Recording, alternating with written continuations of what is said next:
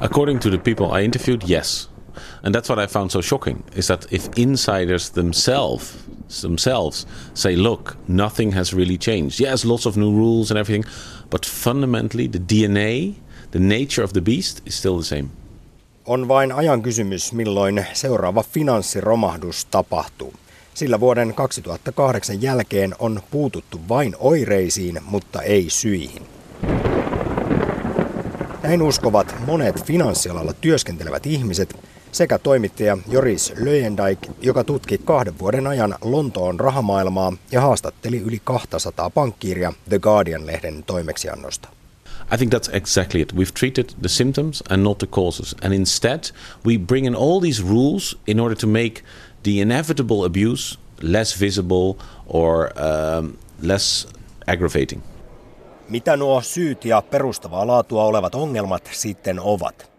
Suoraan vuoteen 2008 liittyen Joris Lyendijk toteaa, että esimerkiksi monimutkaisia rahoitusalan tuotteita, joihin kätkettyjä riskejä on vaikea nähdä, kehitetään edelleen.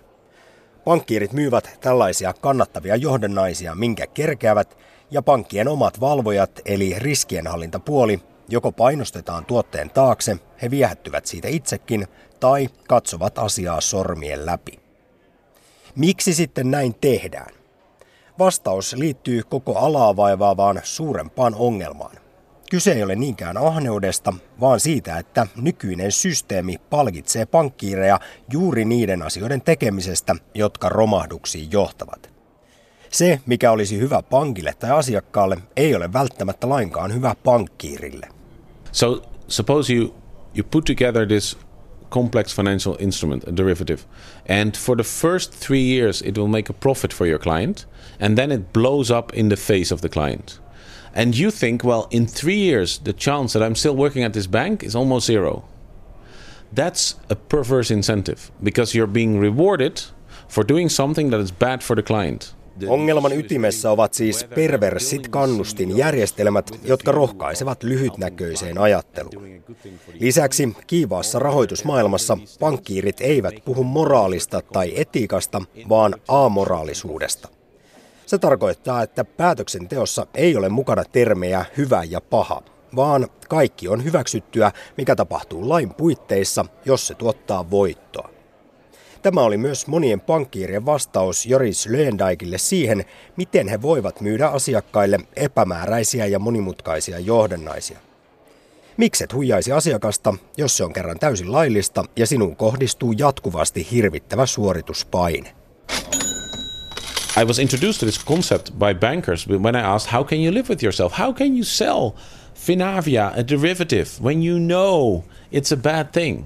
And they said, Look, my ethics, my morals are defined by what the law allows. So if the law says it's allowed, then I'll do it. And they call it amoral. So you don't you never ask yourself whether it's right or wrong. The only question is is it allowed? Nämä käänteiset kannustimet eivät ole kuitenkaan ainoa asia, joka luo tikittävää aikapommia rahoitusalalle ja sitä kautta koko yhteiskuntaamme. Kuten sanottua, vuoden 2008 romahduksen jälkeen on yritetty tehdä parannuksia, eli hoitaa oireita, mutta ne ovat itse asiassa aiheuttaneet vain enemmän ongelmia.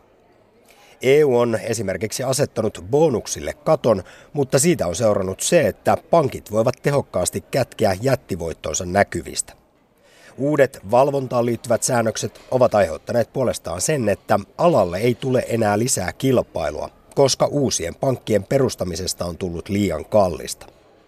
Toisin sanoen, kapitalismin sydämestä puuttuvat vapaat markkinat. Did we see any new banks after 2008? Did we see the salaries go down?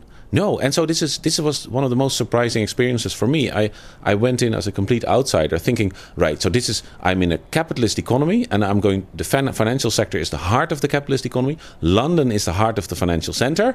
So this will be capitalism. But it's not. You know, they don't have to compete and they can't go bust. So it's socialism. We have socialism in the heart of our capitalist economy. Banks can't go bust, sanoi Joris Löjendijk. Pankit eivät voi siis enää kaatua, tarkemmin sanottuna viimeisen 30 vuoden aikana syntyneet megapankit. Tämä nähtiin edellisessä romahduksessa, kun valtiot eli veronmaksajat pelastivat rahansa hukanneet jättiläiset. Ja tämä on myös erittäin suuri ongelma nykymaailmassa, ei vähiten siksi, että nämä too big to fail pankit uhkaavat koko globaalia taloutta. Joris Löendijk kertoo, miten monet ammattisijoittajat ovat mananneet hänelle haastatteluissa, ettei näillä pankeilla ole enää mitään tekemistä vapaiden markkinoiden kanssa. Pankkitoiminta on nykyisin kuin venäläisen ruletin peluuta jonkun toisen ohimolla. Rahalaitokset siis tietävät, että jos käy huonosti, ne eivät tuhoudu, mutta jos taas uhkapelissä onnistuu, voi kääriä suuret voitot. So in the old days, the very risky banking was done in partnerships where the top was personally liable. So if things went well, fantastic, you can buy an extra house. But if it went wrong, they had to sell their house. You could be ruined as a top banker if everything went wrong. Now that's out of the window. Right now, all those banks are listed on the stock exchange.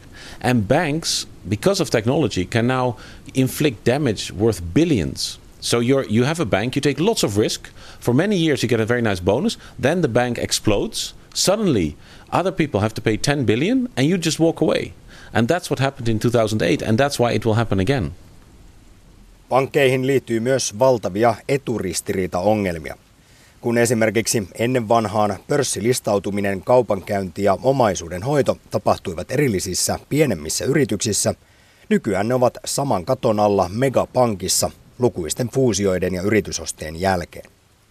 Yksi pankki voi siis pyrkiä saamaan pörssiin listautuvalle yritykselle mahdollisimman korkean osakkeen hinnan – samalla kun se neuvoo sijoittajia siinä, onko tämän listautuvan yrityksen osakkeiden arvo liian korkea.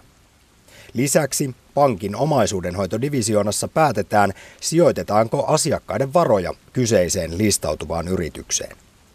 Tällainen toiminta aiheutti vuosituhannen vaihteen internetkuplan, kun investointipankkiirit olivat ylistäneet arvottomia teknologiayrityksiä sijoittajille ja talousmedialle – samaan aikaan, kun heidän treidaajakollegansa veivät niitä pörssiin valtavilla palkkioilla.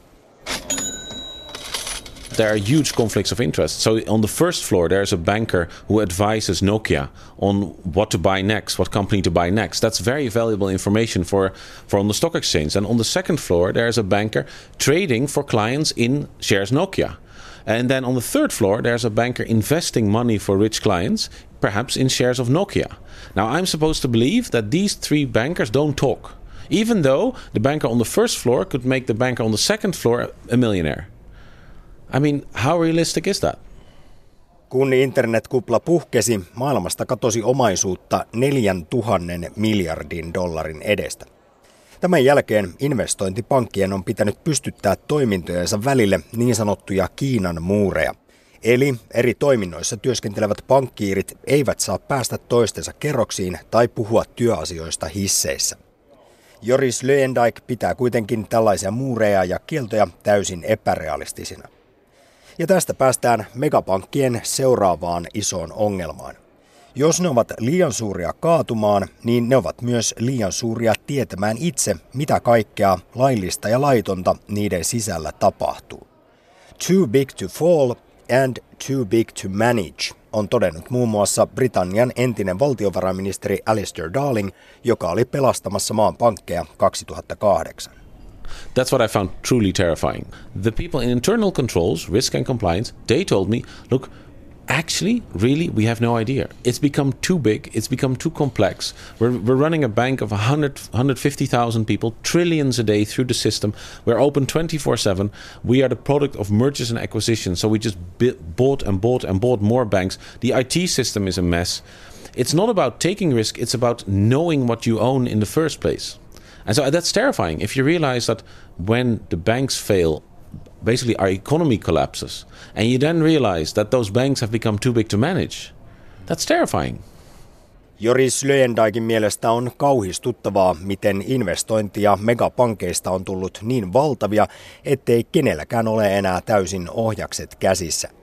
Samalla kun taloutemme on kuitenkin täysin sidoksissa niiden toimivuuteen. Hän vertaakin rahamaailmaa lentokoneeseen, jonka kyydissä me kaikki olemme, mutta jonka ohjaamossa ei ole ketään. Miten sitten tuleva romahdus voitaisiin estää? Joris Löendijk toteaa, kuten monet hänen pankkiiri haastateltavistakin, että Koko finanssijärjestelmä pitää uudistaa juuria myöten. Ensimmäinen asia on megapankkien pilkkominen pienemmiksi, etteivät niiden konkurssit voi tuhota maailmantaloutta. Hän kaipaa myös henkilökohtaista vastuuta johtaville pankkiireille pankin kohtalosta. Eli täysin päinvastaista kuin 2008, jolloin romahduksesta vastanneiden Wall Street-laitosten johtajat keräsivät rangaistusten sijaan huikeat bonukset. What should be done? Should the mega banks be dismantled? Yes. Yes. Yes. They are far too big to manage.